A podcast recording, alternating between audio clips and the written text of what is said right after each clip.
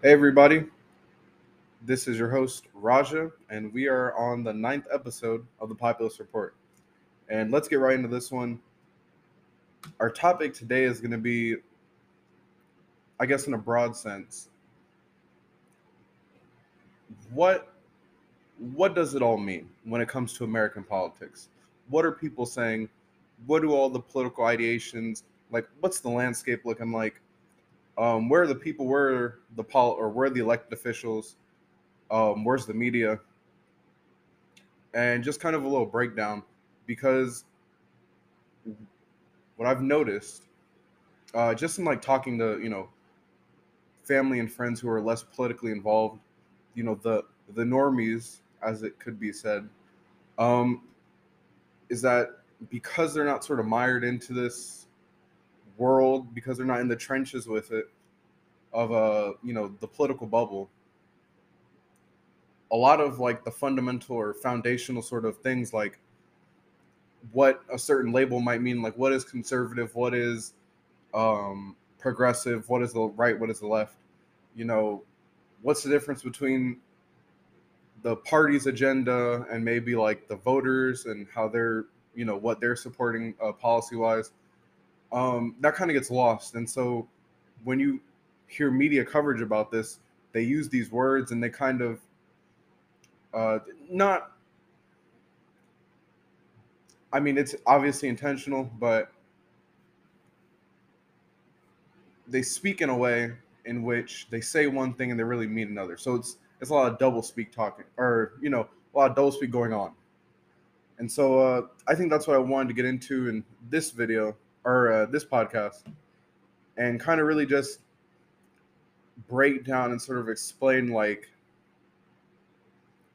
this is what they all mean. This is kind of a, a way to filter and sort of uh, translate for yourself you know maybe what a media narrative might be or, or, what politicians are doing or saying or some of the actions to help you anticipate you know how a certain politician might move what the certain things in dc are kind of going like you know just to help give everyone a, a more of a foundation.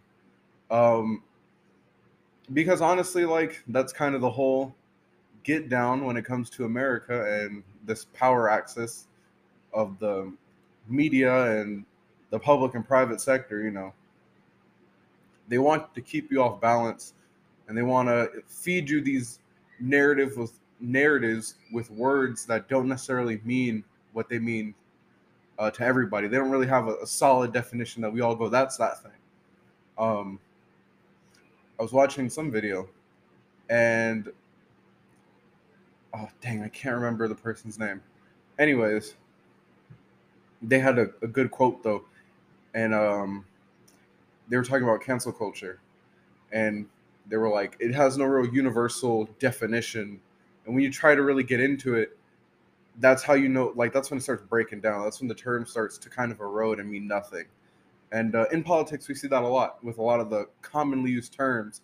When you kind of try to pin the tail on it, it all just kind of fades away because everyone has their own interpretation of it and everybody uses the word for a different reason so intention and connotation also play a big part um so yeah i guess the first sort of thing that i think we should get into um is kind of the political landscape okay and the question I want you guys to hold on to is what is American politics really? You know, kind of keep that one in the back of your mind, percolate it, and let it sit with you. Um, and as we kind of go through this, you know, whatever your initial thought is when you hear American politics, let that sit with you, and also hear this, and then at the end, I'll ask the question again, and kind of give you my spiel on like what American politics really kind of is. What what's the beast, so to speak. But the first real question we're going to get into is the political landscape. What is it? What what's it look like? How is it all cut up and divided? Um, and so basically, what a lot of people go with is you have the right and left wing. Uh, right wings are is the conservatives. Um, on a gradient, it goes from like the super far, you know, totally anti-government uh, militia people, and then you know that's like the extreme far right wing. So your QAnon stuff and your Trumpers too. They all kind of sit there on the super far right, um, and then like nationalists and stuff like that, uh, which a lot of people say is code for white nationalists and stuff. I mean, it can be. They can be. There are times when it's used interchangeably, but it is two different um, ideals inherently. Now, how we see it in the common, you know, world in our everyday life, it's practically the same thing. Colloquially, colloquially used, it will be the same thing. Um, look at that. That was a little bit of mush mouth right there that I had. But getting into the next thing, your left wing. Your left wing on the super far left, uh, ideologically speaking, would be like an open border, like kind of anarchist state um, supporter, you know, who in in our time now would be up on like every current, you know, social issue and be on the more progressive side of that. That's kind of a broad thing because like with all this too, with with uh, politics in America, politics in general, I guess, there's a a cutoff that I like to make between like the non-political, um, sort of like the personal identity sort of aspects of it that go into play. All these things that like aren't really policy related or economic, or like not related to like economic or, or uh, fiscal policy, you could say too. Um, things aren't related to that, but they're still in the identity and their persona and the sort of like mental picture and image of that, you know, political ideation. Sort of like like a, a the pink haired, you know, liberal arts SJW, you know, that's not necessarily anything like the pink hair and the SJW-ness and the the self right or the moral self righteousness. None of that is necessarily like the political ideal. None of that is, you know, connected to the actual political um, ideation or would even reflect it.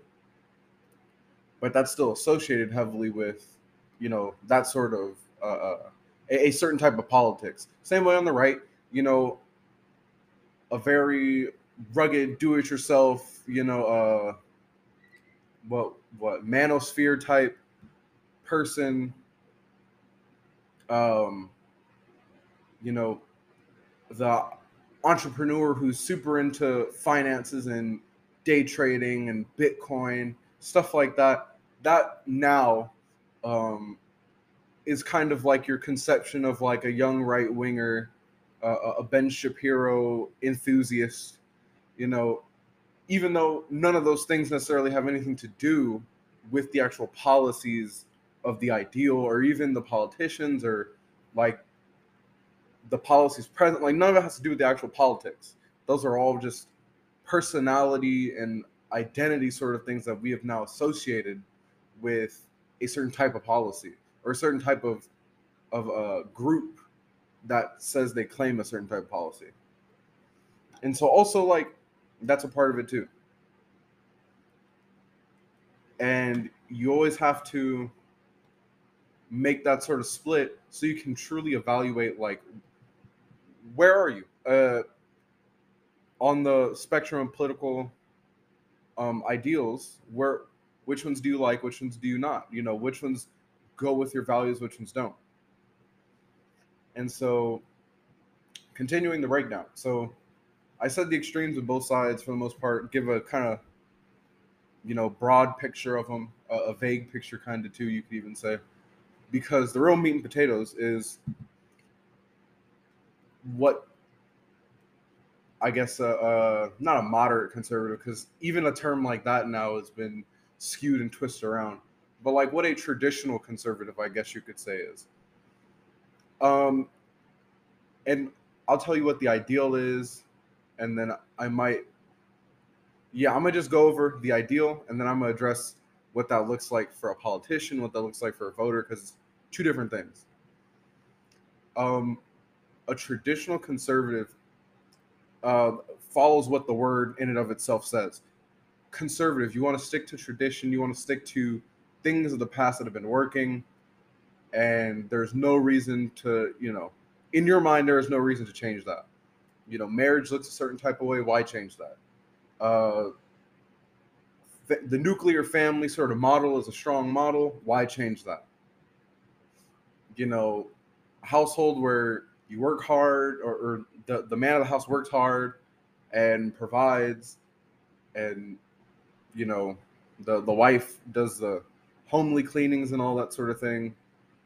And uh, what else? Kids go to school go to college um, entrepreneurial you know interest but you're still working a nine to five that's providing for that's the heart and soul of conservatism um, is sticking to those sort of the family values as they'd say and so you also have like in America, obviously, with the abundance of Christians that we have, you know, you go to church, you go to school, you you say your prayers, eat your Wheaties, that sort of mentality.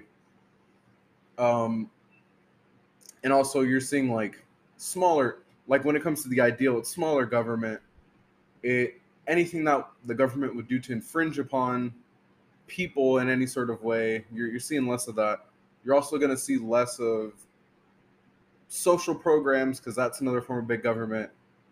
Um, you support the military though because that's a form of patriotism, and so that's why you support the boys in blue and law and order and all that kind of stuff because you want to support this sort of patriotic national sense that like our country is a good and orderly country and it's it's great for those attributes.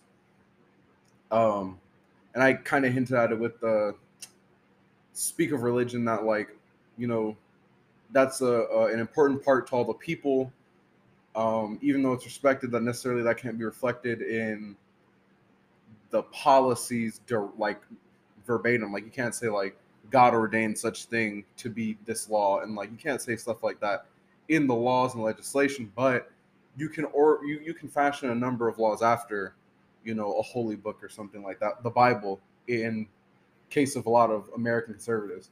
Um, that's a very traditional sort of sense of like a conservative. You know, that's going away, that's getting closer to a boomer and millennial, older millennial area area um, of conservative thought because as you go down to the younger people, the ideals of conserv like what is a conservative kind of has started to change, um, especially when it comes to policy things and stuff like that. Has started to change just because of the landscape of the the politics that we've been seeing and sort of how the country has been for the past couple decades.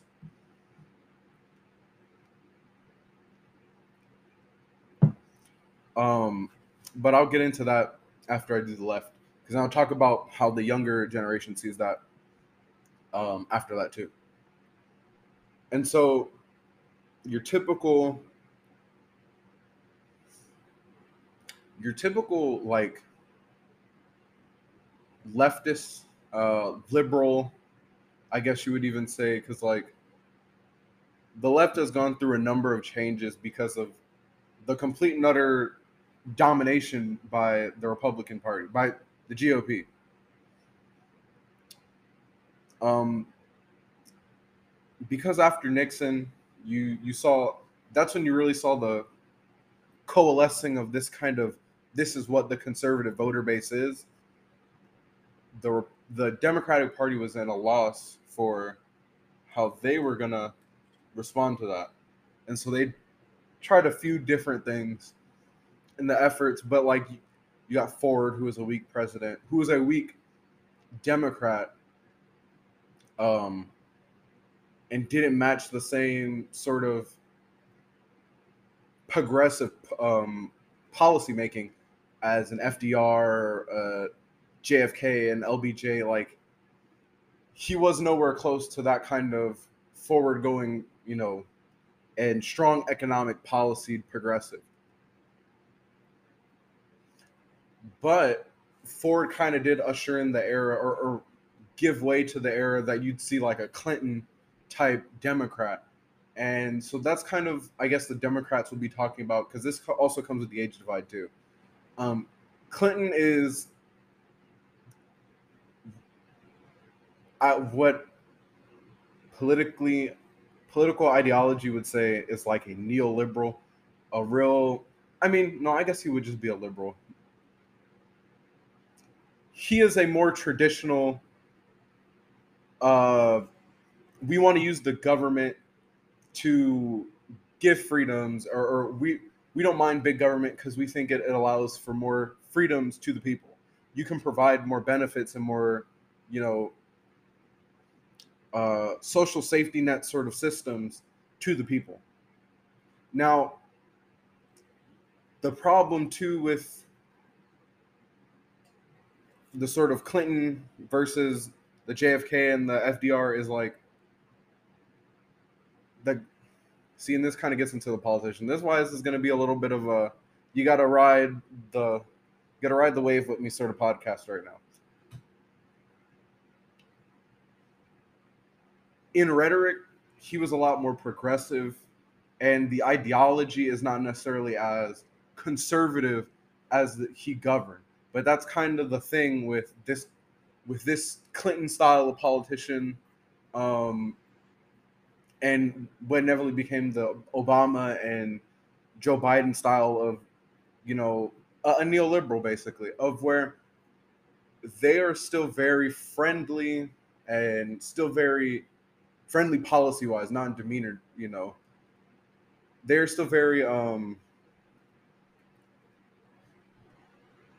helpful and have they still have that same conservative politician heart when it comes to corporations and the wealthy. They just took a better stance or, or a more progressive stance on social issues.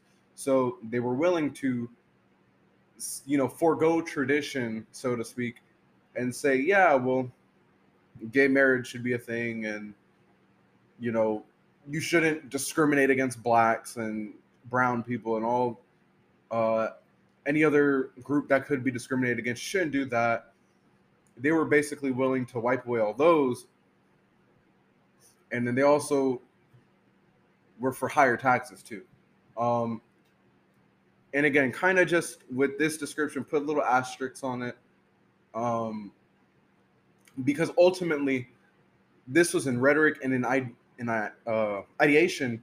This is what they stood for, but as you will come to find out with American politics, money is is king. Money will determine how somebody votes, or if not money, it's going to be political ambition.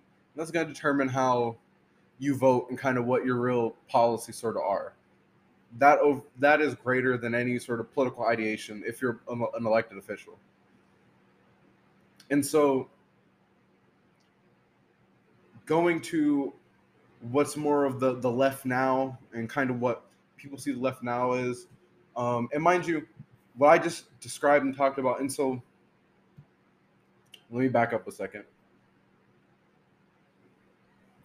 i talked a lot about how left politicians were, that neoliberal politician.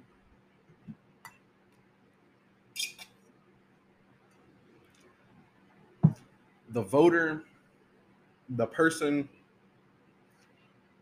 um, they very much believed in all the sort of they believed in the rhetoric that would be that was being said.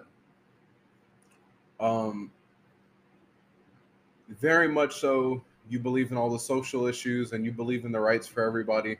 You believe in having certain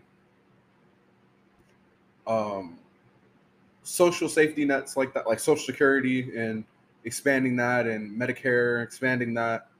Um, you know, all these sorts of things that the government could do um, in order to benefit the citizens and bolster their quality of life. That is what the typical, you know, liberal voter believed in or believes in.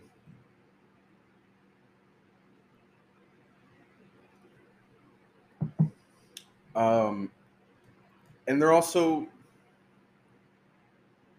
more forgiving of when politicians don't do it when Paul like when when their party's politician just doesn't get through that particular agenda they're not as hard nosed on the, the point of like you should have still done it. There's no excuse. They're more forgiving and willing to say, well, next time, you know, we're gonna we're gonna get them. Uh, you know, they're always gonna follow party line voting, all that kind of stuff. That's like your boomer to, you know, old millennials. That's like them to a, a key description of like they believe in all the the social issues talked about. They're not really super in the trenches with the economic policy and legislation because honestly, uh, a lot of Democrats, a lot of neoliberals aren't talking about that because it's very similar to conservative um, economic strategizing and economic policies. So you talk about your differences. You talk about social issues, and this is what the left believes and they're more progressive and a lot of people obviously don't want to you know hate gays and uh, hate people of different races and immigrants and stuff like that this is the way they go and then as you get to the younger side um the sort of leftist changes like not necessarily 100% political ideation when it comes to social issues. A lot of that stays the same, but it's the matter of on economic issues that's um, very much different and more pro social programs, more pro the expansion of them in a much more aggressive way. Um, a lot more educated, I would even dare to say, just because of the frequency of, of being on the internet and being exposed to all this information and being able to see it themselves, they get a lot more exposure to the fact of what politicians are really doing uh, when it comes to their economic legislation and how that hurts people. And there's much more of a focus on, you know, how people are affected by economic, how different social groups are affected by certain economic legislation that politicians will uh, that left Democrat politicians will vote on. Um, but still, even though they're more they're more exposed to these things, they're still hyper focused on social issues, which not saying they're not important, but you know, foreign policy is kind of a, a non thing. Um, and a number of economic policies are still a sort of non-factor outside of their uh, direct impact on these social groups. You know, so it's like no one's really talking about the different ways you could realize Medicare for all. They're sort of just talking about the why we should have Medicare for all and the benefits of it to X group, this group, that group. Um, no one is talking really about the necessity for why you make things universal or federal it's more or less whatever uh, the pitch was packaged to them as. And so that's where you see a lot of, and then in a sort of, you know, red versus blue mentality, the identities and more sort of like social, how we decide to make each other up um, aspects of the left, the young left and young right differ very much. In the sense that you know where one prides themselves on you know i'm a super rugged individual and i'm lifting myself up by my bootstraps and you know you're so uneducated about you just don't know economics. That's a super big young right wing thing this young right winger thing to say. The left the young left will in a similar fashion you know tell you how you don't know anything about the different social nuances and how you're not being PC enough necessarily, and how you need to focus and respect all these different, you know, peoples and individuals and groups, um, ways of being and, life and culture and all that sort of stuff. And this isn't to necessarily say one's better than the other. I mean, personally, yes, I will agree that, yeah, respect people and all that sort of stuff. But I'm also not gonna sit here and cancel somebody for, you know, a joke made X amount of years ago, and you know, I'm still gonna allow people the room for growth and that kind of stuff, and that's something that the left has not. The young left, the Twitter mob left, they have not been uh, so polite to do or complimentary to do. You know, but again, that's kind of the uh, like I said, in a, a red versus blue and a you are them and we are us sort of way, in a tribalistic sort of sense, you could say. The personalities that are associated with these sort of politics and, and the way they see policy, that's where they come uh, into conflict. And as a side, that's kind of sad because ideologically, there is a bigger overlap here than we allowed to really then our places of communication are sort of you know media space really allow for. Um, and that sucks but that's also kind of the game of american politics. And so i hope that all kinds kind of makes sense. And um kind of you guys understand like how kind of the landscape is cut up from an older like on age an older generation who believed who believes certain ideals and is more accustomed to a certain level of civility and decorum um, on both sides. And so that's why older voters like a mitt romney versus a trump you know? And also why older voters like an obama or a biden over bernie sanders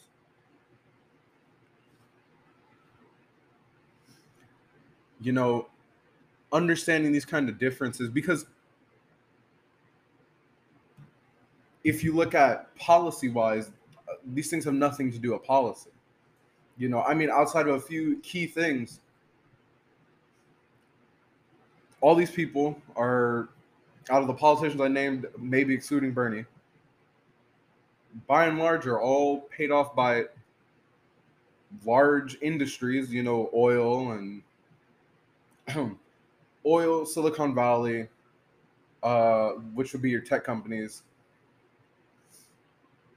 uh, any company that has a large investment in overseas trading and labor, you know, these companies sort of have their hands in the pocket and kind of hand the pens and the bills to sign off of uh, to elected officials so that their policies look a certain kind of way and present a certain kind of way to favor them. Ultimately, meaning that the commonality between Democrats and Republicans uh, economically, and you know, they're they're all voting the same sort of way and all agreeing that we are going to further, you know, wars and overseas labor and cheap overseas labor, um, cutting on social safety net so people have less choices and have to work jobs that are, you know, demoralizing.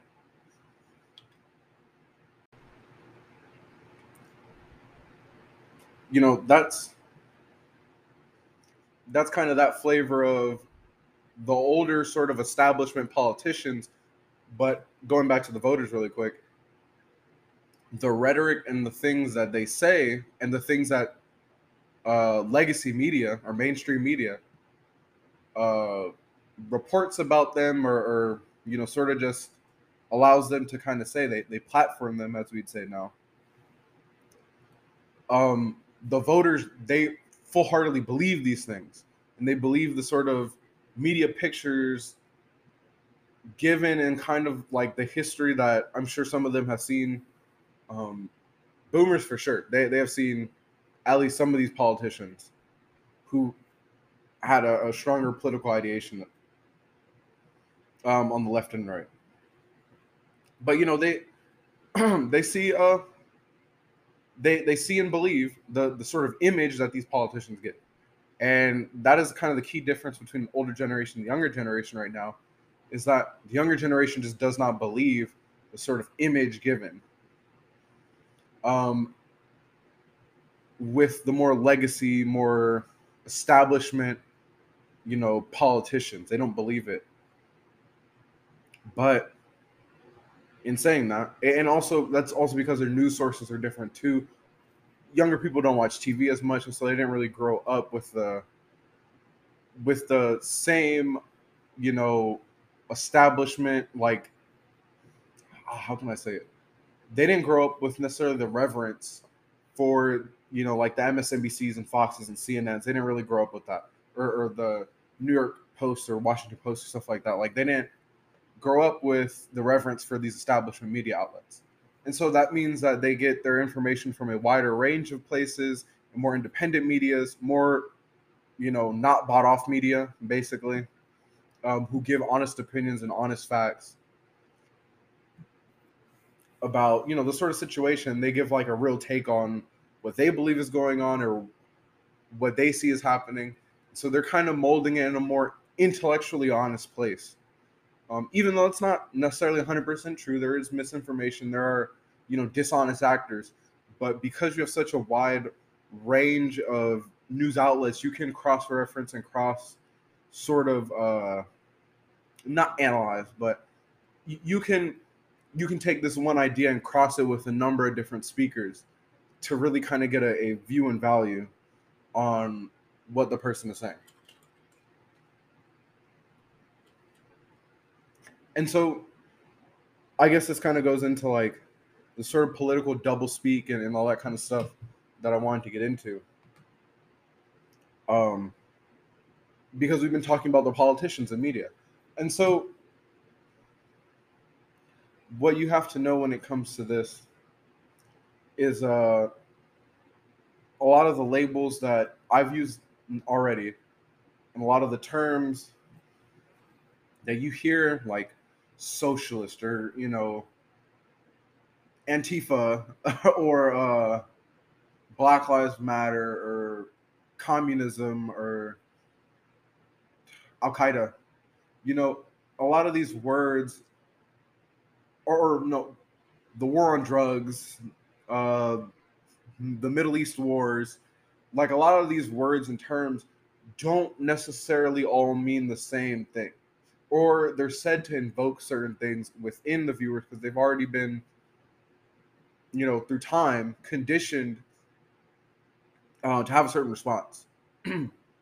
And so like a word like al-qaeda 9-11 that's like you know these legacy news media outlets have conditioned their viewers to have certain you know associations and certain uh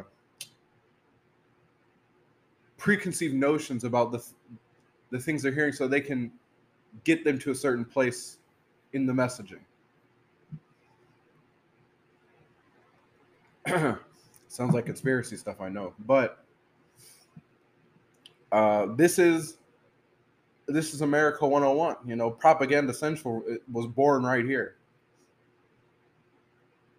and so just breaking down the top certain news outlets right now uh, MSNBC is about as far left as you're getting.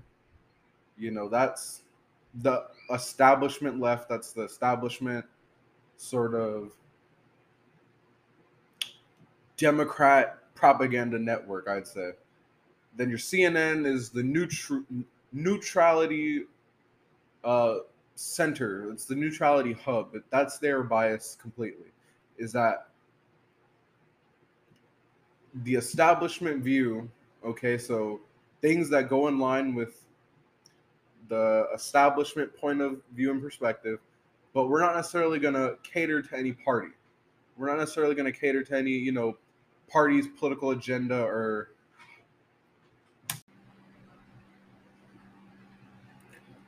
Hey everybody. Um funny story about why you're hearing a break in the little little rant I was going on is because my recording got cut right in the middle of uh, what I was saying. And so this is the next day I had to you know listen back a little bit um just to kind of refresh what I was saying. Um but from what I was just listening to basically I was kind of outlining what sort of CNN kind of was and how it's sort of the neutrality um, bias network for the establishment point of view and perspective. And uh, I don't know if I already mentioned Fox. I'm pretty sure uh, I, I, already mentioned MSNBC. But in the event that I didn't, um, it's always good to give the quick refresher. And so, with a sip of my coffee, I will do just that. And so, yeah, um, with MSNBC, obviously it's the establishment, you know, Democrat network, the Nancy Pelosi stenographers, you could say.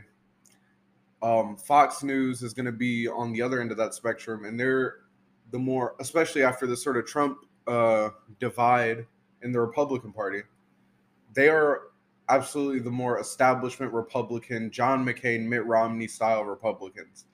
Um, and so that's kind of like where their personality and demeanor sort of goes. And that's how they kind of frame and shape a lot of their news and narratives. And that's also why they'll allow on a lot of progressives um, because progressives are critical of the Democratic Party and people like Tucker Carlson, especially.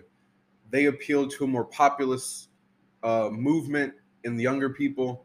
And so those progressive criticisms uh, are, are tagged and coupled along with like sort of right wing, you know, partisan hate for the Democratic Party and you know the old guards of the Democratic Party, and so that's kind of what we see with Fox News. But even further to the right than Fox News is like your Newsmax and uh, oh, what is the other one? Uh, uh, uh, uh it's Newsmax and One America, I think is the name of it. One America News Network.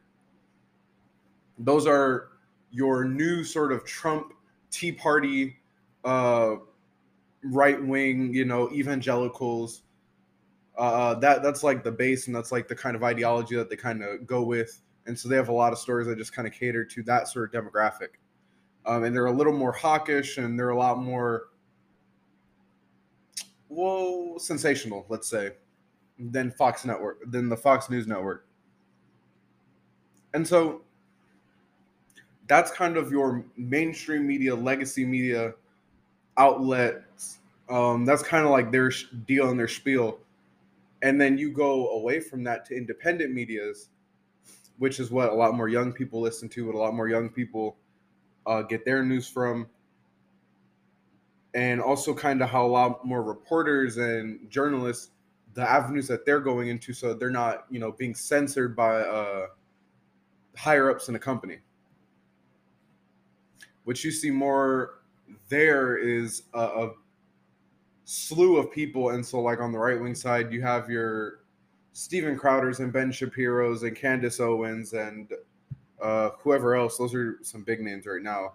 Um, Tim Pool, kinda. Jordan Peterson, that's another big name. Um, and then moving to the left, you have your Kyle Kulinski's, Krystal Balls, um, someone who's a good in the middle, who I'd say is centrist, but he'd probably claim he's just more straight up conservative, is a Saagar, uh, whatever his last name is, I forget. But he's the co-host on Breaking Points, which is a podcast out there, and formerly was the co-host on uh, Rising. That's one of the the outlet, The Hill, and that was one of their um, media sort of news shows but he was a co-host with Krystal, and then they went away and uh, proceeded to do breaking points. But he's a good middle ground because he's a lot more conservative in a lot of senses, but he's still really populist, and he's still he's a much more genuine actor than maybe a Ben Shapiro type. He's not necessarily a partisan um, actor when it comes to you know how he's going to deliver the news and criticize politicians and different political agendas. You know, so he's like the middle ground between the the right wing, the right wing, um, sort of new media outlets. It it would be him right there, and then you're going into your Kyles and Krystals and uh, Vaush, who's a streamer on Twitch and also a, a YouTuber. Um, Piker Hassan, who's a uh, Twitch streamer, and I believe he's also on YouTube. But they're pretty progressive names. Um, Glenn Greenwald, who was with The Intercept and left, he's a pretty leftist uh, journalist and reporter. Uh, I think he's currently in Brazil right now, and you know, being threatened every day that he's there um, because he's so against the current administration down there, and he, he's openly very critical about them. He also helped with the Julian Assange leaks and all that sort of stuff. Um, Jimmy Dore is another one who is uh, uh, you know he's a comedian and also a political commentator uh, on the left who's very vocal. He did the you know uh, uh, fight for 15 and the force the vote and all that sort of stuff. He was doing a lot of that and he's behind a lot of that stuff. So that's kind of the political landscape you see there. Um, and the benefit of new media as a whole is that you're getting a lot more genuine expression of like what these people's uh, perceptions are of what is really going on in the country uh, of what's really going on a lot of these different news stories and that and all that stuff. And you're avoiding a lot more of the sensational news stories that aren't really policy driven aren't really integral to your uh, well-being or life. And they're not like intentionally sort of divisive to um, stir up ratings. You know it's not ratings focused and money focused uh, news cap or news coverage and political commentating it's we believe in this ideology we, be, we believe in that ideology like maybe you're a libertarian maybe you're a you know a uh, anarcho-capitalist maybe you're a socialist you know maybe you're any one of these things. There's someone out there who's really giving news about that ideology or they're giving the news of the world and of today or in your local area with actual opinion and critique and sort of perspective from a certain ideology. And that's important because what establishment media, what mainstream media or legacy media, what they try to do is to say they're not biased and then act as if any sort of bias is inherently wrong um, and is going to you know completely destroy or misframe the sort of story that you're being given and that's true that it can do that but if your audience is aware of the bias to begin with, then you can have a much more clear understanding of the news being covered and also the spin that might be put on it. And so you can at least being aware of that also increases like your understanding of like, oh, this is how you see that perspective, you know. Because just as important as a story is, perspective is also an important thing on how people take in the story and people um, may relay the story or weigh it against their own values. And so that's why mainstream media, establishment media, they're, you know, we are giving you complete actual factual news is absolutely ridiculous. And why getting more of a not opinion based, but um getting a flavor of someone's perspective and also getting a flavor of like you know this is this is an actual uh, uh, emotion, an actual sort of like how this ideal comes in conflict with the story, or like we're talking about the real principles of the story. That is so important to news coverage. Um, you know, and, and when you're not bought or when you're not being backed and funded by, uh, you know, billion or million billionaires, that's kind of important uh, with those kind of things, you know.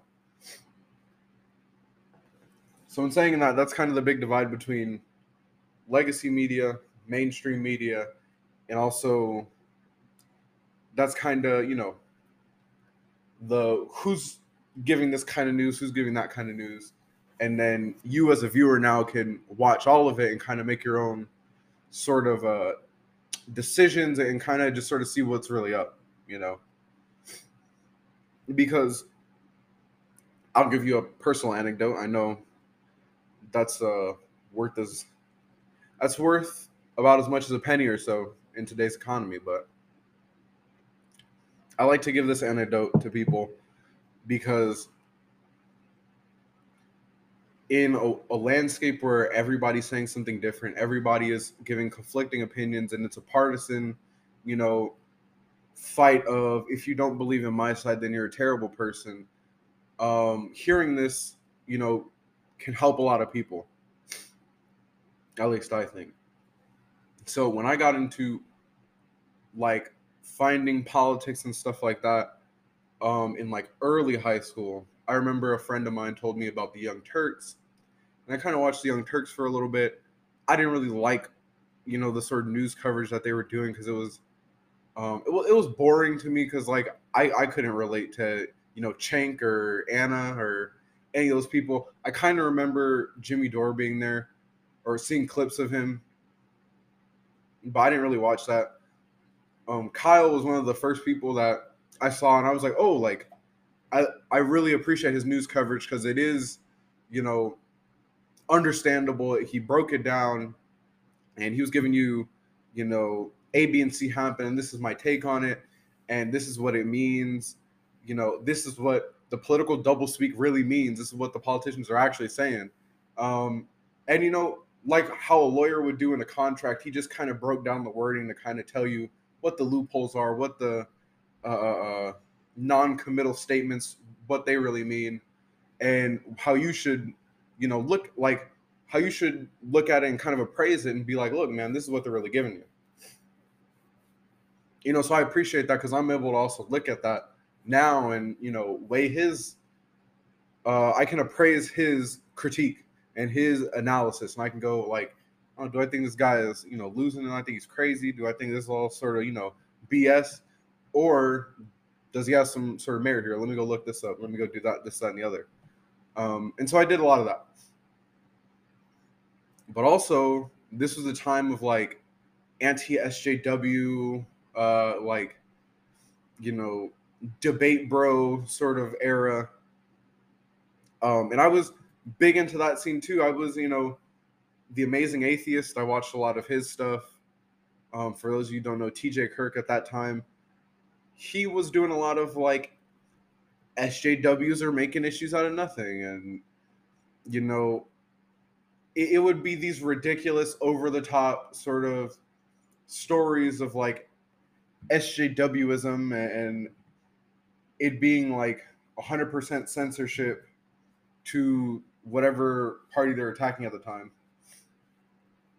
And people trolling them being antagonistic back to them, I found that entertaining because it was like to me at the time it was you know you're taking things that aren't that serious and you know you're you're making a really big deal of you know you're making the oj trials out of somebody jaywalking you know?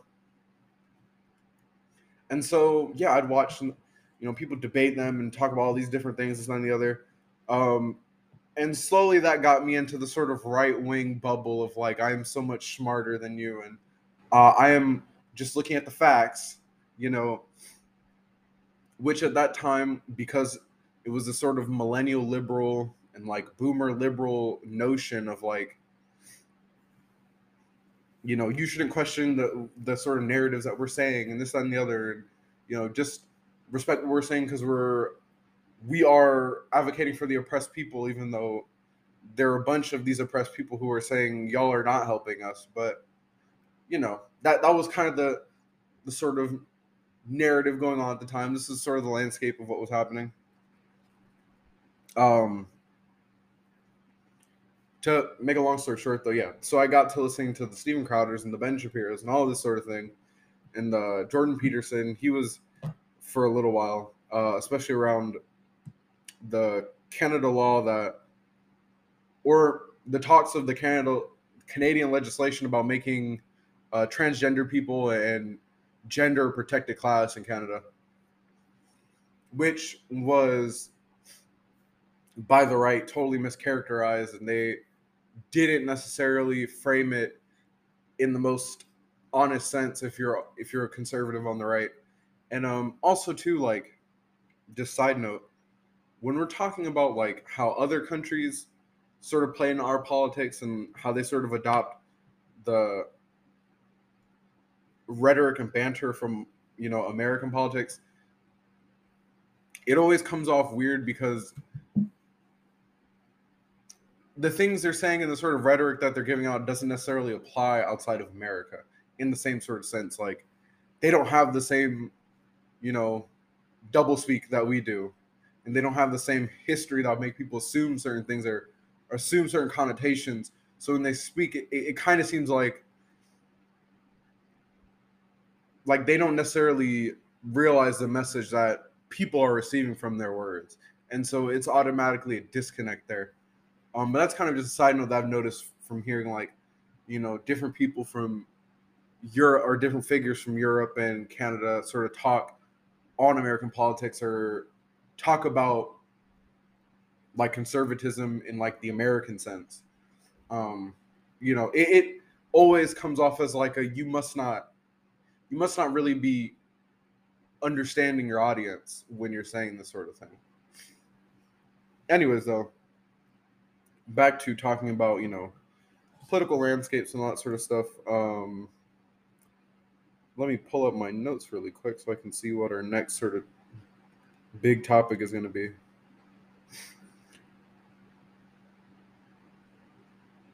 Right, right, right. So political right and left, that's some I got into like kind of and how that kind of breaks up with the ages. Um and so I've been talking around it, what I'm about to mention now. I've been kind of talking around this political political doublespeak. You know, what what do I mean when I say that? So what I mean is that when we hear our politicians talk and when we hear you know political commentators speak on a number of you know political issues this that and the other uh, whether it be actual legislation a party's agenda um, a whole host of things just related to dc affairs and how it affects the rest of the country there's a certain sort of double speak that they give off that if you haven't been trained to listen to it if you haven't already been kind of privy to the fact that like their words don't always mean what we uh, interpret them as, then you might miss, you know, some of the messaging that they're kind of really saying. And so, like things like socialism or communism, um, establishment media, you know, whether it be Republicans or Democrat, you know, Fox or MSNBC, I should say, when they say socialism they're absolutely referring to authoritarian governments. Um, even though anybody can look up what socialism is and understand that socialism is the economic framework for how the country will work and not necessarily doesn't really have anything to do with the governance of authority like of the authority you know that's why you can have cuba and you can also have sweden and they are both socialist uh, countries. Well, I guess Sweden's more of a, a sort of mixed market. Um, but you, you understand what I'm saying. You can have a Nordic system of socialism versus a Soviet Union uh, system of socialism. Because the economics, you know, the the government is in charge of a lot of the marketplace and a lot of the the you know means of not the means of it doesn't seize all means of production but it's in charge of a large amount of them and make sure it provides a large amount of social safety nets and uh, social programs for the people but that doesn't inherently translate to military authority uh, authoritarianism or totalitarianism you know that's that's where things get lost in translation but because a, a number of generations of people now have grown up on the fact that oh Cold War and the socialist communist threat to America's freedom and democracy, capitalism. Um, you know, socialism, communism is bad inherently, and it means that death camps.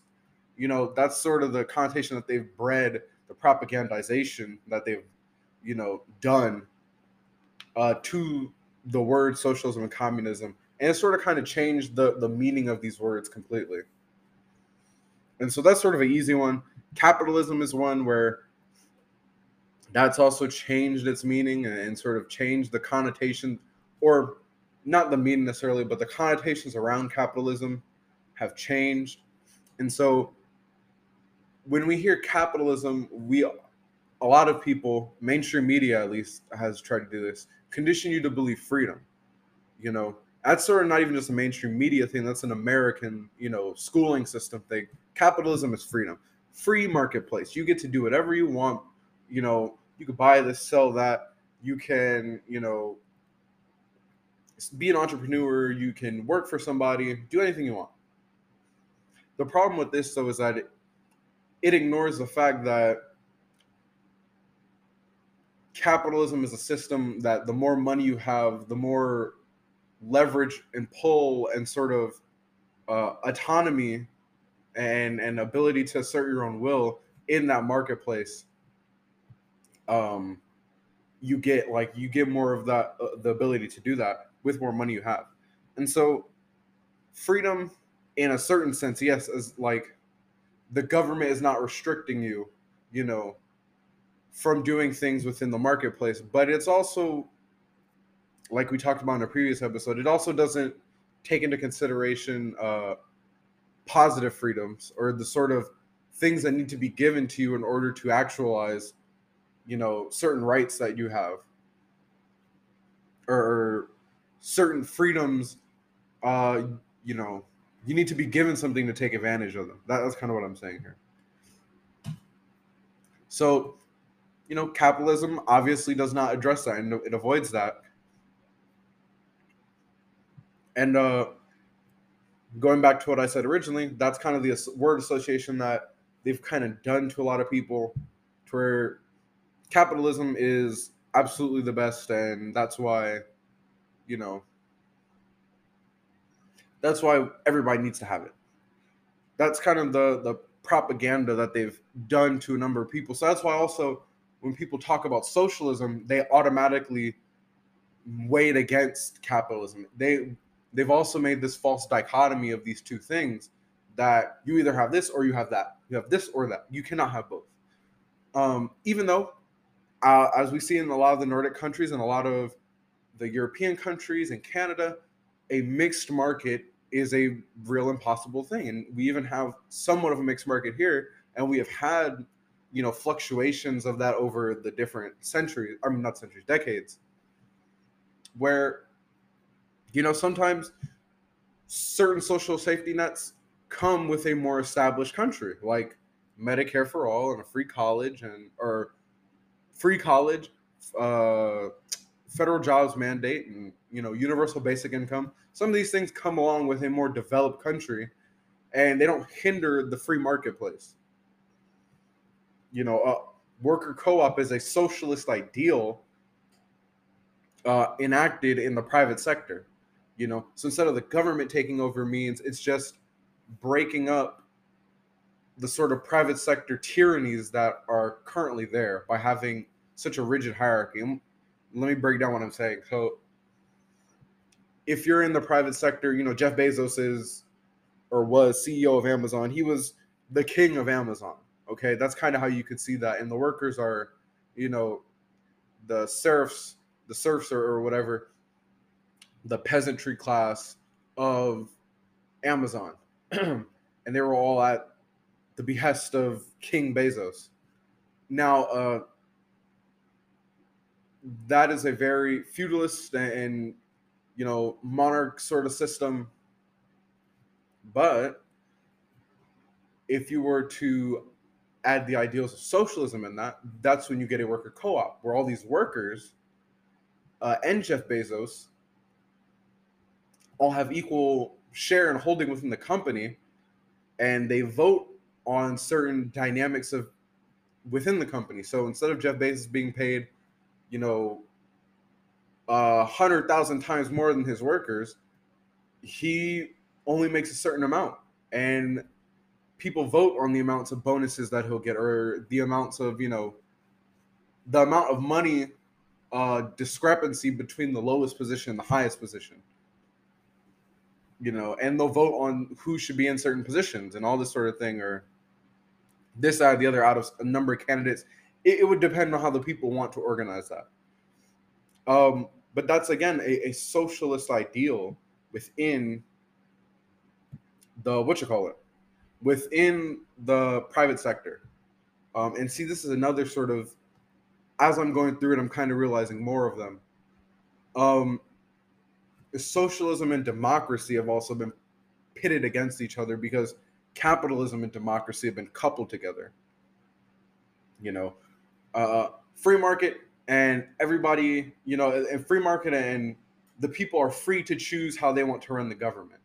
That's kind of the implicit sort of statement made when we say, you know, capitalism and we associate it with democracy. That's sort of the implicit statement made in the American sort of, you know, propaganda lines and what media will traditionally argue, uh, what the establishment sort of argument would be. But in reality, like uh, I kind of mentioned earlier, and like I've said in previous episodes, this notion of positive freedom, this notion that you need to give people something in order for them to, you know, actualize their right and their freedoms to serve and and be free um would suggest that something like socialism does not take away from democracy but in fact aids it and also is a necessary part to achieve a, a better democracy because now you're giving people the means to really participate instead of being focused on survival you know that with social safety nets you're giving them the means to do those things to participate in their government. Um, you know, again, these are the kind of backroom dynamics, and, and really, it's just generations of saying the same thing so much that people just now believe it's the truth. That's what happens, you know, in, in an Orwellian sort of fashion. They've changed the words on us. Um, and speaking of or like really Orwellian stuff, you know, wokeness from the right wingers when they say it uh, they've been saying about the infrastructure bill. There's nothing woke about it. Woke was for social things like you know anti-racism and you know uh, being an ally and stuff like that. You know, social issues that progressives, young progressives championed. Um, that was to be woke, and really before that, it was like all the pro-black, uh, you know, black conscious movement stuff that's where you kind of got the term being woke. And you know, it's been as time goes on, it's been adopted for other you know uses and stuff. But now it's just a, a catch-all term to describe anything progressive. And even outside of the realms of social issues, it's you know for for strict economic policy, but it's not like that's not how that's not the proper use of the word, you know.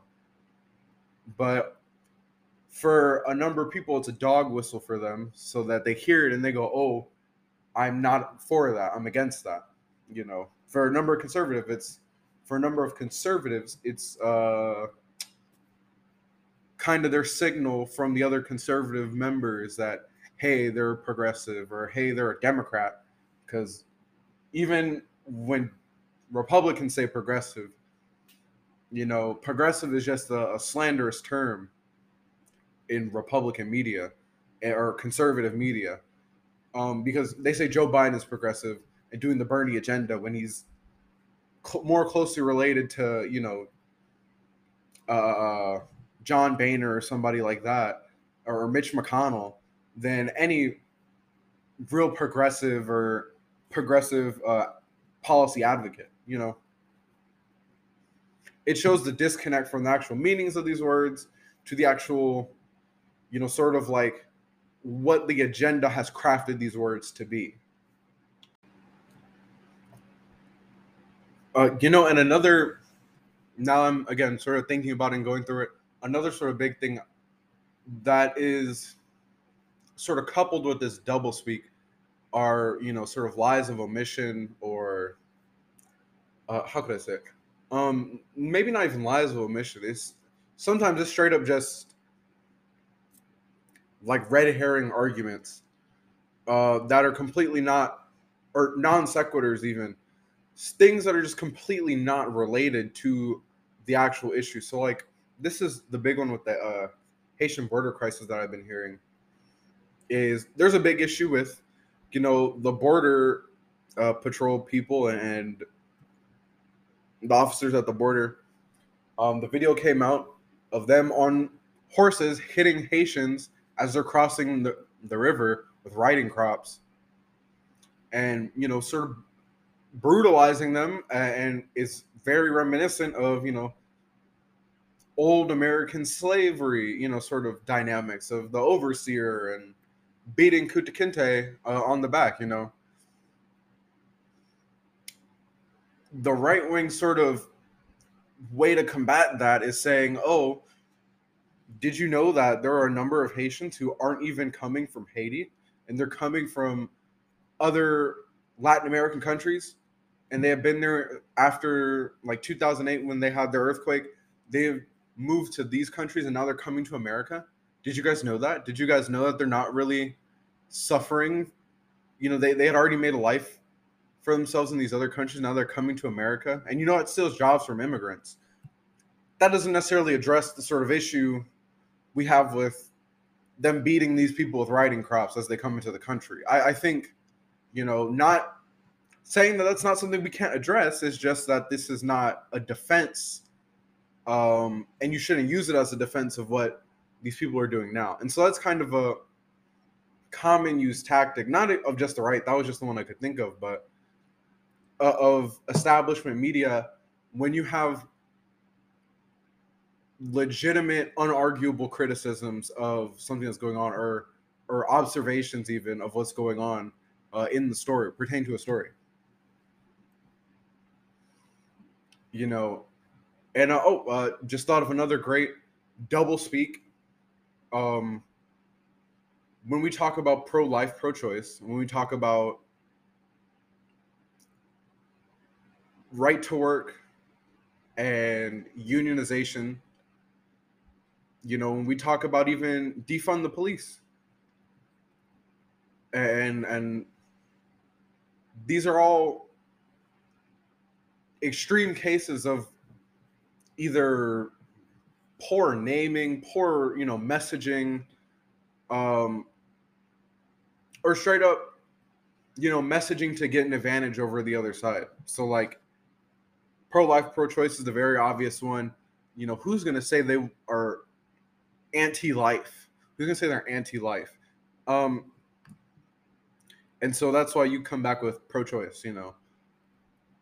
But even that, like, it leaves so much on the table because even with that, that eliminates the nuance of, you know, say you are pro-choice, but maybe there's a line, you know, maybe you're someone who says, you know, after so many months, uh, it's a no go. Like you can't abort the baby after so many months um, maybe you're a till the head pops out, you know, and so you can scramble the baby a day before it comes out. I mean, there that is a legitimate position that some people take, you know, and they're all just sort of coupled together, even though the even within that that is drastically different.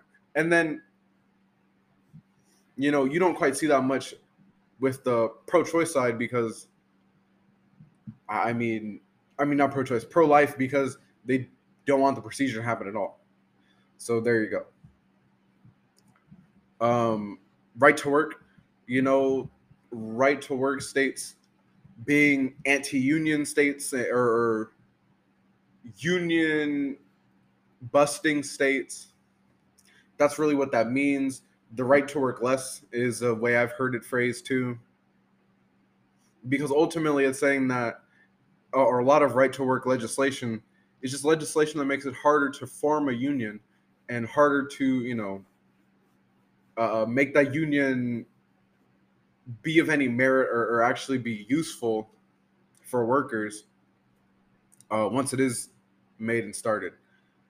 And so, but when you say right to work, it sounds like, you know, what this is combating is people trying to stop people from working. And so obviously, yeah, people can get fooled by that and say, yeah, I want to I want to work. I I have a family. I want to work. But again, that's why it's important to know these sorts of messagings, um, and to also know that with the unionization thing in particular, productivity has been on a steady incline for the past couple decades now, and after unionization started to go down and started to dissolve, you saw the drop off with wages go uh, in in a very close correlation with it. So for that, I said you know unionize, unionize. You know this is a populist show with pro labor show. I am saying more unions the better. You know, and more unions that communicate with other unions uh, across the seas. You know, across borders with you know across state borders uh, on the federal level too. You know, truly as close to the you know ground level to the very top unionization and in very good communications to try to eliminate that corruptness that can happen when these things come into isolation. Um, unionize unionize. And then the last one i mentioned was oh yeah uh, defund the police. That was another one. That was just that's just bad messaging because for people that you know take it like this the boomer and older millennial crowd has been for for liberals let's just say because the right wing uh, or conservatives they're obviously law and order sort people and folks. Part of the sort of liberal identity is that sort of peace and decorum sentiment. So they're not against law and order but they just want just law and order you know? They they want the government to do things to ensure the safety of the people ensure the the you know peace so to speak. And so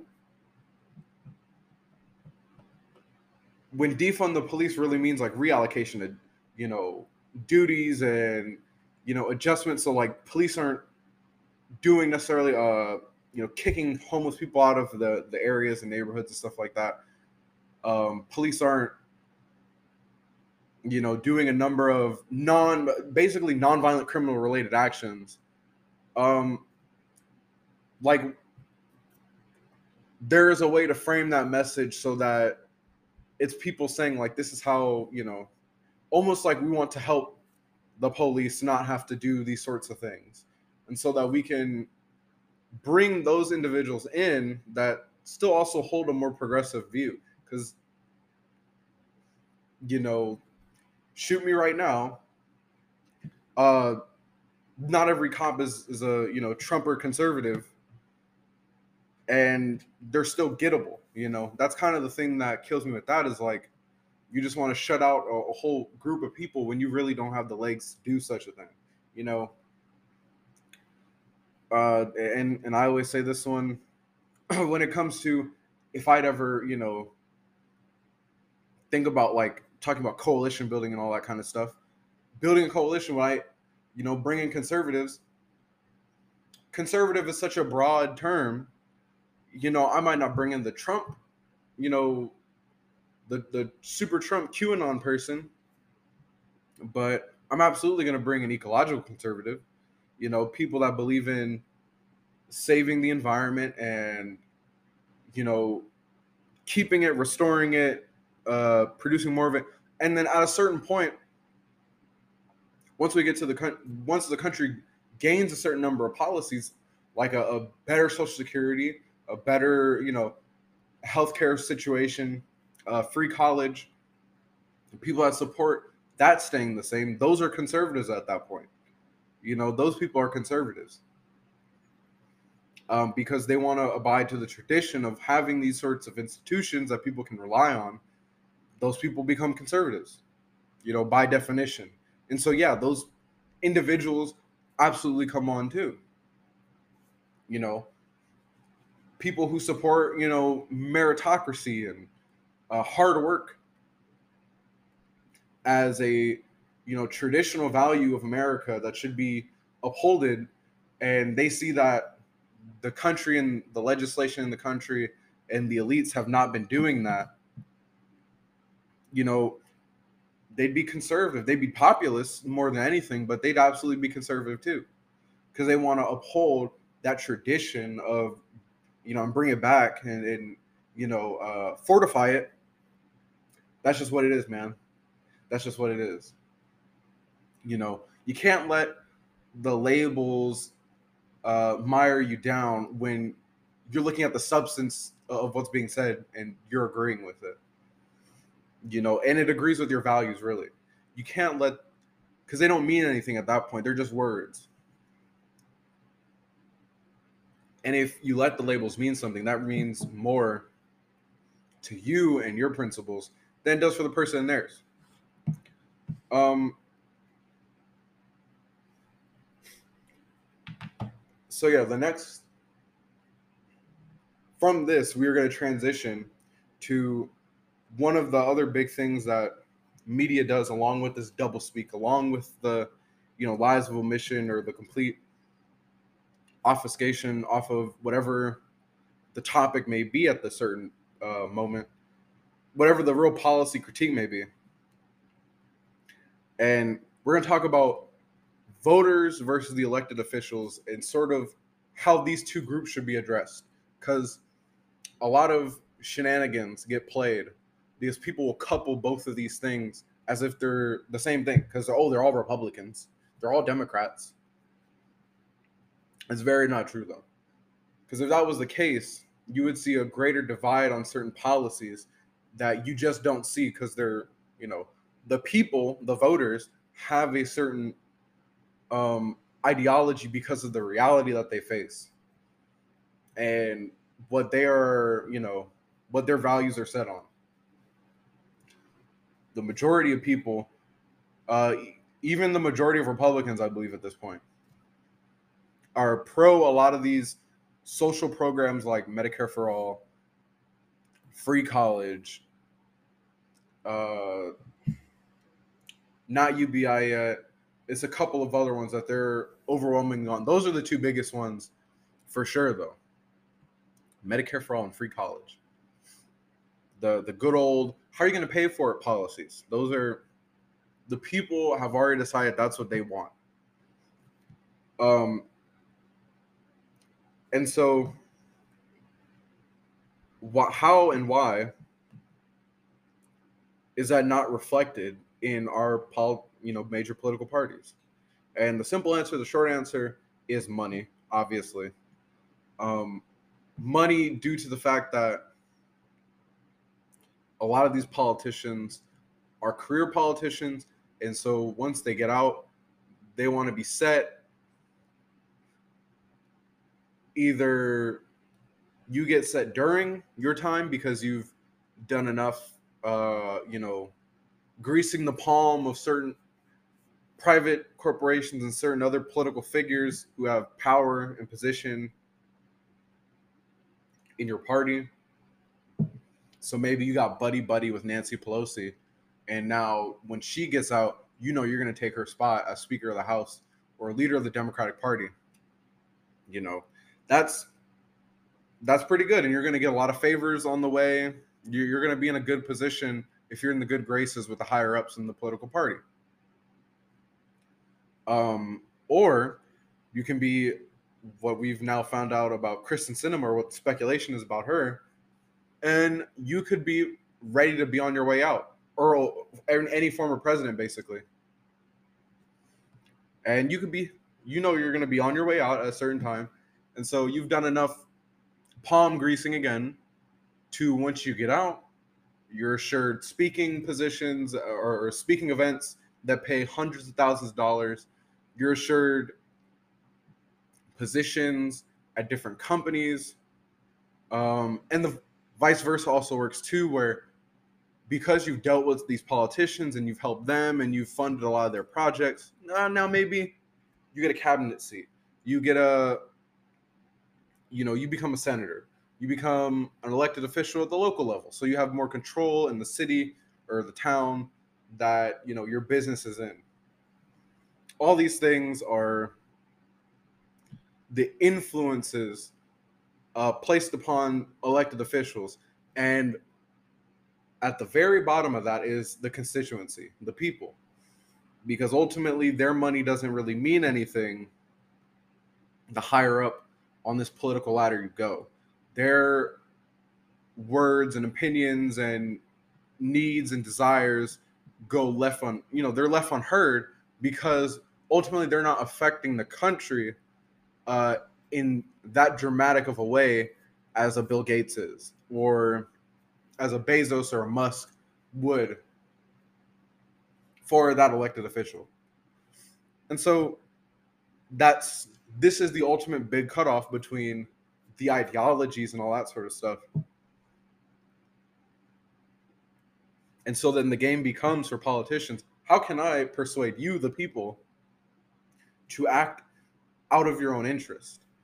Well, I will say the things that you believe and then still serve my donor class of people that I know are going to assure me my livelihood and my, you know, safety and sanctity once I'm either headed out or going to come into another field or something like that. You know, they they're beholden to their true constituency, the people with money.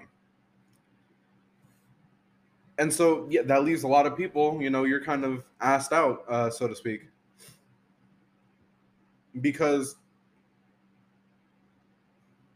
we are we are left in a peculiar position where you have to trust these politicians knowing that a large number of them aren't going to act in your interest uh, especially not consistently they might do it every now and then because if you completely lose the people then you lose a lot of power and you lose a lot of leverage um, that money can't necessarily buy all the time you know, money goes a long way in America, but having the belief and faith and and having the people, you know, sort of subdued is also another powerful thing that is sometimes more is priceless compared to money. And so you have to give in to certain demands. And this is also where political strategizing comes in. Um, like with this infrastructure bill and the reconciliation package, and how they're trying to the Democratic Party right now is trying to keep them uh, interlocked. They're trying to make these things two bills that must go together. Because ultimately, they're right. If the reconciliation doesn't go through and the infrastructure package that a lot of the oil and uh, basically dirty energy and a lot of other industrial industries want, they would rather that go through than the infrastructure deal because that's going to give a little too much to the people and give them a little more autonomy and choice um, and hurt their pockets a little bit too. They you know so they, they want the weaker uh, bipartisan bill the infrastructure bill to go through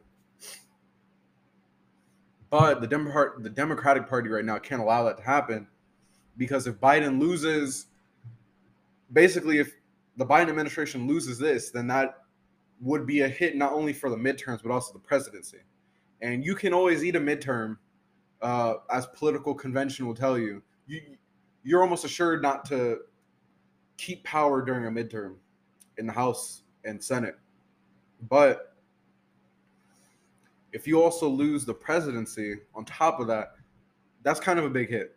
And the Democratic Party still wants to keep leverage. Um, you know, it's a very tribalist and sort of elementary game of, you know, me versus you, my team versus your team. And so, yeah, right now that's why they're doing something in the interest of the people because they want to make sure after giving up all these other fights that they get this one half measure through to say, look, look, look what we did, people. Look what we did. You can't be mad at us. We did this. And the event that this fails, assuredly the blame will be put off on the Republicans and say, see, they obstructed us. They they obstructed us the whole time, even though there were a number of times where things could have been done that just weren't. Because ultimately, the interest is not in the ideal of the is not in the, the value of the the voters ideal it's in the political cachet you can keep and gain and you know mitigate loss of You know, that's what the politician thinks about. That's what the political party thinks about. And that's really what voters should start to kind of think about their elected officials. That's how that's the lens that they should put on when they look at them. You know, because the more you get lost in this person really believes in certain ideals, this person really believes in this, that, and the other. As that person rises to power and prominence, they'll, they're, they're going to bait and switch you eventually. You know, like AOC and how people wanted her to, you know, force the vote. And she said, oh, we have to save this for another fight. And then another fight to force a vote came up. And, oh, we have to save this. You know, her voting present um, for the Iron Dome $1 billion add on. You know, again, this was all because those political those potential political moves meant less to the actual constituency, uh, the donor class of the Democratic Party. That didn't mean anything to them, those other uh, agenda pieces, but those agenda pieces were very important to the people, you know, to the actual, the masses and all the actual voters. So, you know, again, it's just that. And then when it comes to the voters, those are the people that again they really believe in the ideals, but also the ideals that focus more on division, I'd say, are less are less on their minds. That that those aren't the ones that really define the policies that you know they stand for.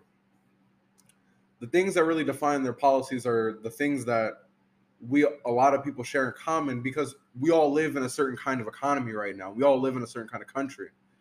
Um, the policies that advocate for you know better quality of life and better financial standing for a family, for individuals, for you know up and coming entrepreneurs, people trying to get through school, people who are working currently,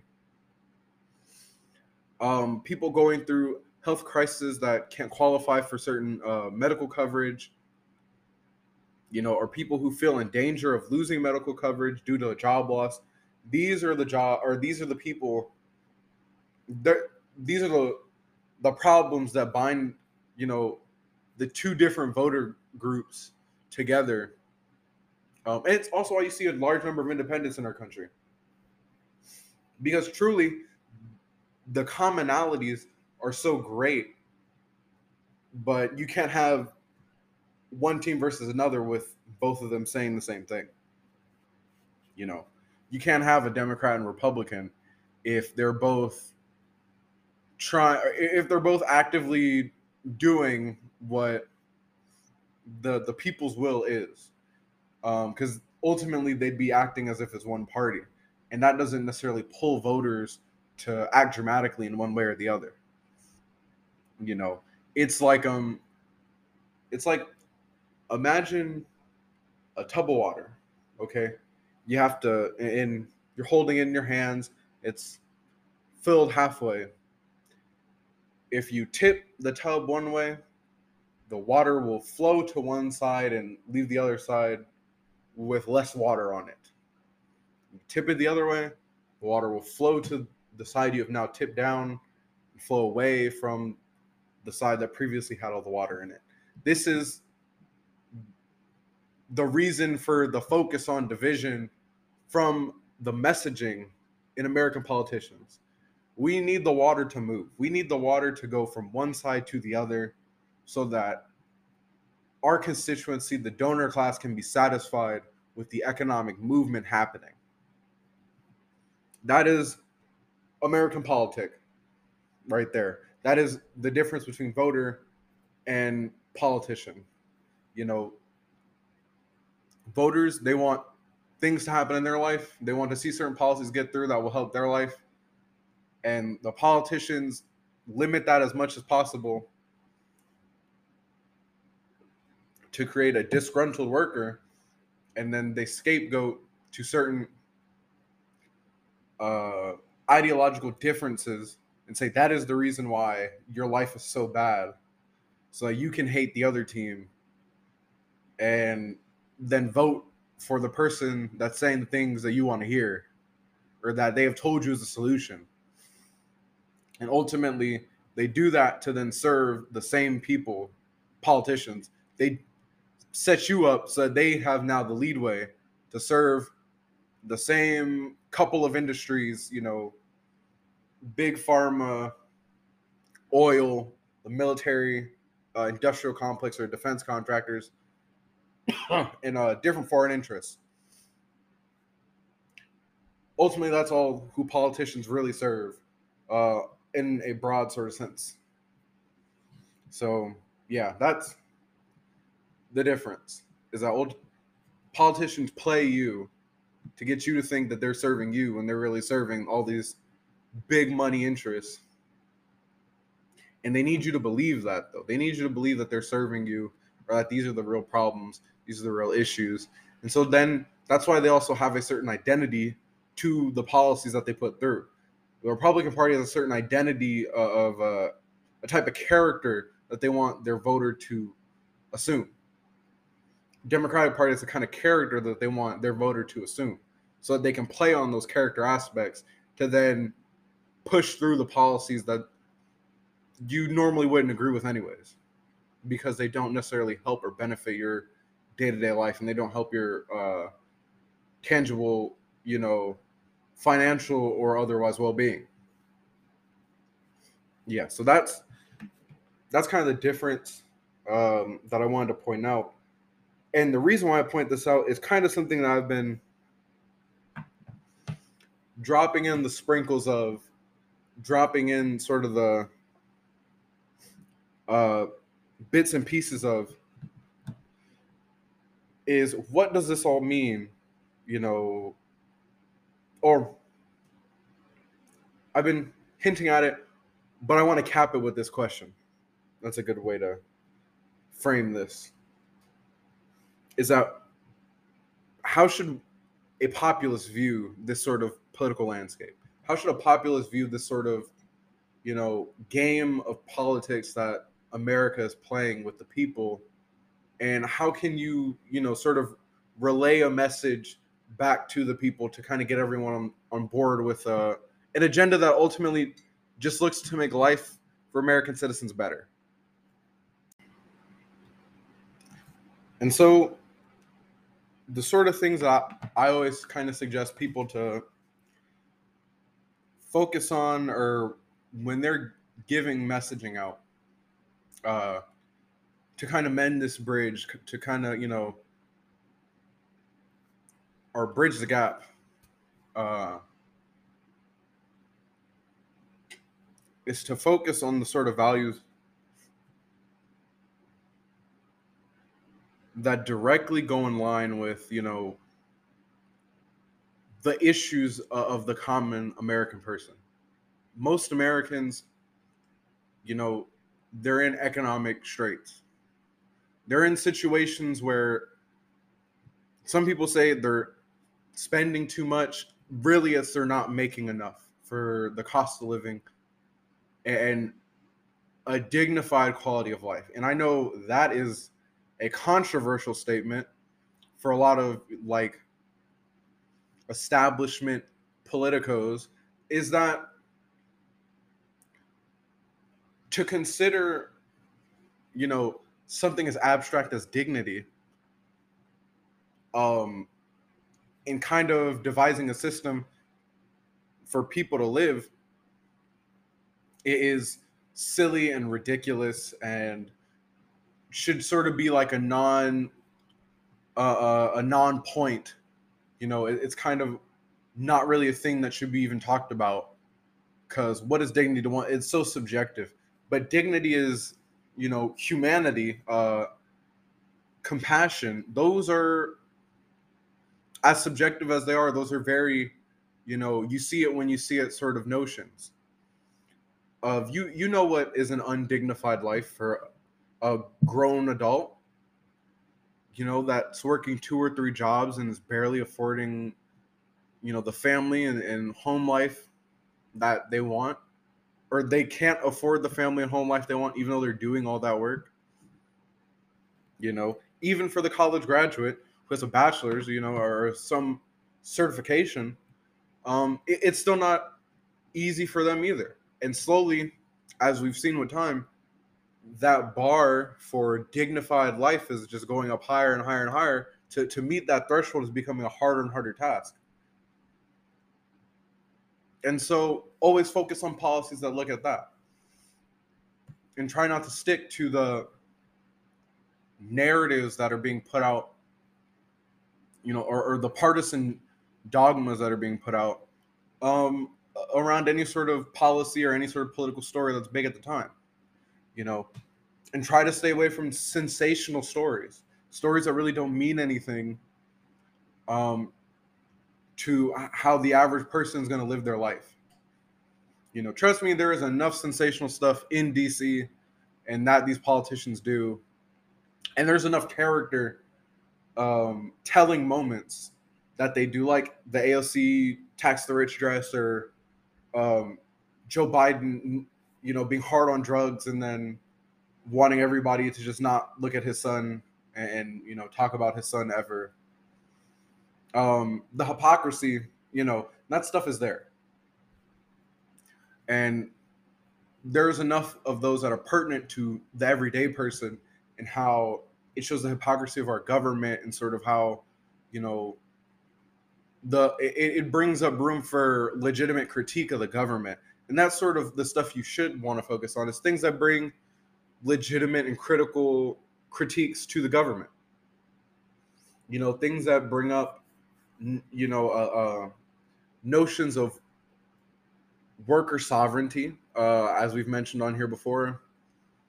Things that mention you know growth in in the common economy the, the common person's economy. So things that would either get you higher wages uh, make you a better consumer um, things that stabilize the middle class or grow the middle class you know policies that do all these sorts of things universal policies federal mandates these sorts of things and also the arguments for why that's so important federal mandates so important because once something is a federal mandate, the funding for it is a non-question because we mint our own bill. And basic Keynesian economics and modern monetary theory will tell you that a country that mints its own bill is different than a household. You don't have to balance the books out the same way. You're looking at a, a multi-factored sort of, you know, a multi-factor thing of how inflation and unemployment and uh, product demand and all, how all these things work together will dictate your spending. Uh, basically, the outcome and productivity of a policy will now dictate spending versus balancing the the books and all that sort of things and where you're going to get the money from. That's why federal mandates, or I'm sorry, that's why federal legislation or federal mandates, yeah, would uh, be important because on the state level you can't do that. States do have to balance out a book, but you know the Fed doesn't have to do that. Like I said, um, and universal programs because universal programs destroy this sort of notion of the welfare state or entitlements. Um, you know, oh, we're giving handouts to all the poors and all the all the people that you know are just not working hard enough a universal system eliminates that because everybody is getting this and so you cannot say that oh these uh, social programs are just for you know the most lowly of our, our country you know it helps dispel that sort of notion and uh, also that's another way of you know giving dignity. That's a morale thing too.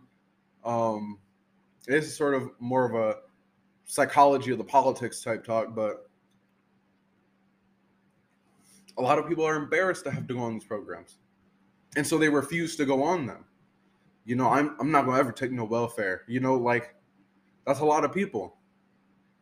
I'm never gonna be on no EBT. That's a lot of people. You know, and that's because we've shamed so many people for doing that and we've made we've depicted that kind of person that goes on these sort of social programs as you know lesser than because they're not working hard enough you know, we don't ever say like, "Oh, our economy's terrible." You know, wages are at all time low, so the government probably is going to give you more money than your job ever would. You know, we don't say these sort of things. Um, but also that's because that helps keep people within a certain economic uh, range and making them beholden to either the private sector tyrannies uh, like Walmart and Amazon or the public sector, you know, sort of slave mills like the military or prison. And so, as I was saying, um, that's the importance of stressing, you know, certain kind of policies in a certain way. And these are when when you say these things, uh, what I've noticed is that it enlightens a lot of people to either warm up to these ideas more or really embrace these ideas more. Um, you know, the common person is not an idiot.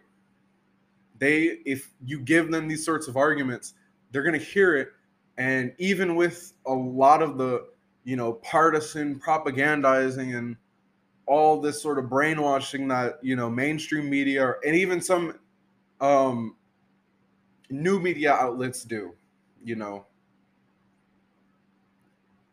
they it is still very hard to argue when someone's saying this is the problem i know you're i know you have and you have stated you have and this is how these things fix it this is how this directly will affect your life and what you have been told about this like universal health care that that's a great one everybody's so worried about oh i won't get to see the doctor i uh, i want to get to see my doctor I'm gonna have to wait in these long lines. I'm gonna have to do this, that, and the other. You know, I have friends out the state. You know, I have Canadian friends, a couple European friends, because uh, of the beauty of the internet. Um, and I ask them about these things because you know they're everyday people, and they interact with these sorts of political concepts that we just talk about, but like they live those things. So you know, how is how is the what you call it? How is the hospital? How is the ER? How are all these things? How long do you have to wait? What they describe, and obviously, yes, this is all anecdote, you know, so take it with a grain of salt if you like. Go find some people and ask them yourselves. They describe something extremely similar to what we deal with here. Uh, a friend of mine, I was talking to her, and she said, I had to wait like an hour in the ER um, to take like a, a pee sample or something like that. And I was like, I've heard people have to wait, you know, more than that as a minimum um, for much more serious, you know, issues, much more serious. Like this person is injured. This person, you know, broken finger, broken this, that, or the other, uh, torn ligaments, you know, and well, you just have to sit there. Sorry, can't do anything for you. And then, oh, you leave. Do you have insurance? Because we have to bill somebody. You know, and I ask her, how much do you have to pay? Nothing. You know, our taxes, we pay for stuff there. Incredible. Incredible. You know, and it, this is also why these sorts of anecdotes are so powerful is because throughout history you have heard things like this. I remember reading uh, a Du Bois book. I believe it was um, Beyond the Veil or something like that. And Du Bois was talking about his time in France and how he went to the he got sick in France, went to the hospital, and he said in so many words, I expected the bill and I got nothing. I, I had my treatment, I was able to leave. you know, and just thinking about Du Bois, he had a great quote where he said, "What?" In so many words, I'm paraphrasing. I'm gonna butcher it if I try to do it verbatim. Um, when people come together to try to get something done that doesn't work by themselves, with the help of the government, it's called socialism. Meaning this notion that people should just oh we should all just come together and do it ourselves. Do it ourselves. We're gonna you know with all the the financial and economic understanding that we all have maybe we're experts. We common people are going to just band together and do it ourselves and show the government that we don't need you. That is one of the most foolish notions ever in the respect of having real substantive change in the country. Because everything you just did is held down by nothing. There is no anchor to the the fabric of the country that says that this is going to be like that. Even laws are flimsy you know when it comes to that like glass-steagall was a thing and then they repealed it and now we have banks throwing around common people's money like you know it's their gambling money. Um but it's a much more firm and cemented thing. Now once laws are there it's hard to be the person to take that away. You know that's why they can't get rid of social security like they want to. That's why they can't get rid of welfare and all these other social programs because we've already had it for so long. And you don't want to be the politician to take it away because you'll never it's political suicide. You know, and there's not enough money in the world that would get you to throw away your career basically at the start of it. Nothing in the world. And so, again, as a populist, the way I say come at all these, you know, the the double speak, the partisan, you know, sort of dogmas that they've been programming into people with media is focus your rhetoric on the things that they're not about to focus on in mainstream media. Focus it on the unifying factors and actively go to eliminate this idea of, you know, it's you versus them. You know, it, it's not Democrat versus Republican, it's top and bottom. It's it's this is a class issue, you know. Re redraw the lines uh, in your in your rhetoric to throw away their framing, to throw away the establishment legacy media framing, and really give the the more realistic, you know, the corporate, you know, the corporatists, uh, people who believe in corporate socialism. You know, a number of your elected officials in the House and Senate, and basically every president since you know Nixon. Um, this is who they serve, and so you, we as the people, have to unify it and take back the reins. And part of that it, it is, you know, it, it doesn't all look like one thing. Part of that is, yeah, people need to come together and start pushing through and getting policies on ballots.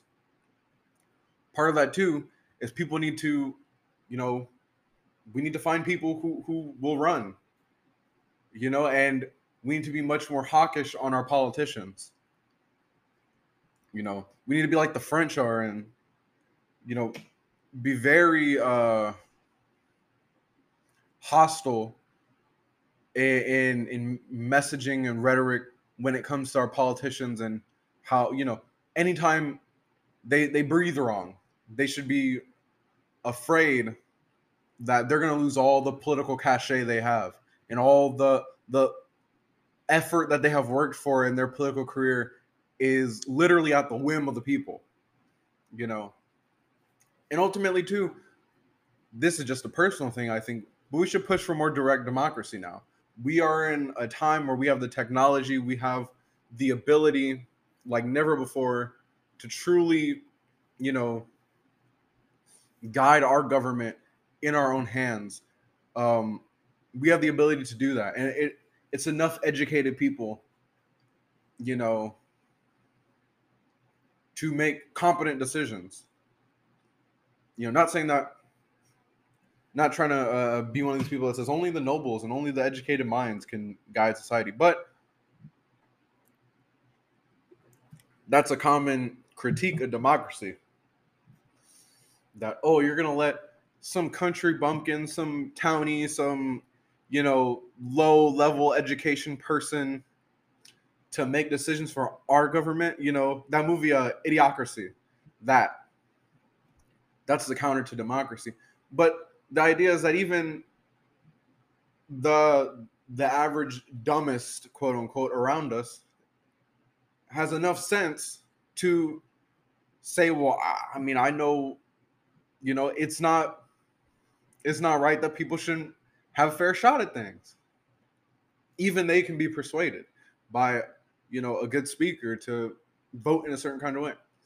And it's, you know, the onus is on the people at that point then to make sure you have good arguments and really be able to hash these arguments out um, against other ideals and other, you know, ideologies and see different and creative ways to implement these sort of things to help you know the whole country and community or your town or your state. You know this is how i'd focus the messaging for uh for people who aren't who are still caught in the the sort of american politics sort of frame and setup. And so with that i think i'm coming back to the original question that i posed at you know the sort of start of this whole conversation. American politics. What is it? What the hell is it? Coming or going, where are we at? Ultimately, my well, my view of American politics is in so many words would be it's it's pro wrestling with high stakes. It's kabuki theater with people's lives on the line. Okay, and what I mean by this is that it's a lot of elected officials who are ultimately people who want power, have been promised some sort of power, have power, and a private sector that looks to secure their position and their power. And they have allied through money and, you know, other future promises of employment. Um, this, along with any other foreign countries, which typically goes along with, you know, war and uh, all these defense contract um, companies like Boeing and Raytheon and uh, SpaceX, even a lot of it, they have formed a a axis of power. You know, they, they have formed a, a unit in which basically they're able to manipulate the country. You know, uh, all those that I just mentioned and media, you know, legacy media, mainstream media, because they're the way that they speak these messages so that people can follow along and be disgruntled and have you know arguments amongst themselves while they're able to do these things. You know american politics is barnum and bailey. It's you know the ringling brothers. You know it's a circus. One big act so that the rich can ultimately just control the economy and effectively have it to where they're not threatened or they mitigate the threat to them that you know could be posed. And so the american government can turn a certain amount of money for itself as well and stay a superpower and stay economically and militarily uh, uh, very far ahead of every other country around it. Um, and they have done this now because of all these different interests in the face of the actual, you know, well-being of the people of the country. So if I'm an individual of this country, uh, to say it's a, a happy picture for you, to say it's a very optimistic, you know, sort of projection would be a lie. But I am also still a very optimistic person. And the truth is, is that it literally only takes organization on the half of on behalf of the people to effectively target and break up this power structure um, to at least get the things to secure the people and make you know merit the center and the heart of what the American citizens want. And to reduce the sort of tribalism that would ultimately destroy the country for us. It doesn't take, you know, in saying that, I was going to say it doesn't take a whole lot, but that is a very big ask is to get people to unify, especially now when it seems like we are the most divisive probably we've been in a while. But the people unified are a power greater than this house of cards that they've built. You know, because the second you get enough organized people, the control, the stranglehold they have topples. You know, either it topples and, you know, uh, hail a gunfire because they've now deployed national guards on people and, you know, military uh, police or something like that to try to quell the rioting, you know, disgruntled commoners.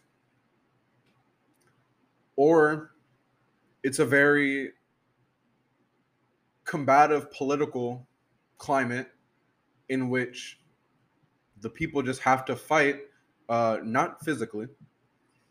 They have to fight, you know, these different battles, I guess, of over policy and over uh, just different political issues and during different administrations with different politicians. So, you know, that that's kind of where I think we're at. It, it's going to be a battle of some sort, and I always hope that it's a peaceful one, because you know, war sucks. I'm not a big war guy. But uh, yeah, that's that's kind of the message. I guess I'm gonna leave this off on. Kind of a, a, a an off note to end on, I suppose. But you know, that's American politics too. It's not always a clean break. Um, other than that, I guess that's it for this episode. Thank you to everybody for listening. Um, any questions, comments, feedback, any sort of thing you want to say, you guys know the Gmail by now. Uh, populist report mail at gmail.com. Uh, it as always, it's in the description. It's on my Instagram, the black underscore Ronin. Uh, any other things I want to plug right now? I think that's about it for now. Uh, you guys know where to find me on all the places where you find your podcast, all that sort of thing. And thank you for this, you know, listening again to this very turbulent episode. I hope you guys got something good out of it. And other than that, I will catch you in the next one. Deuces.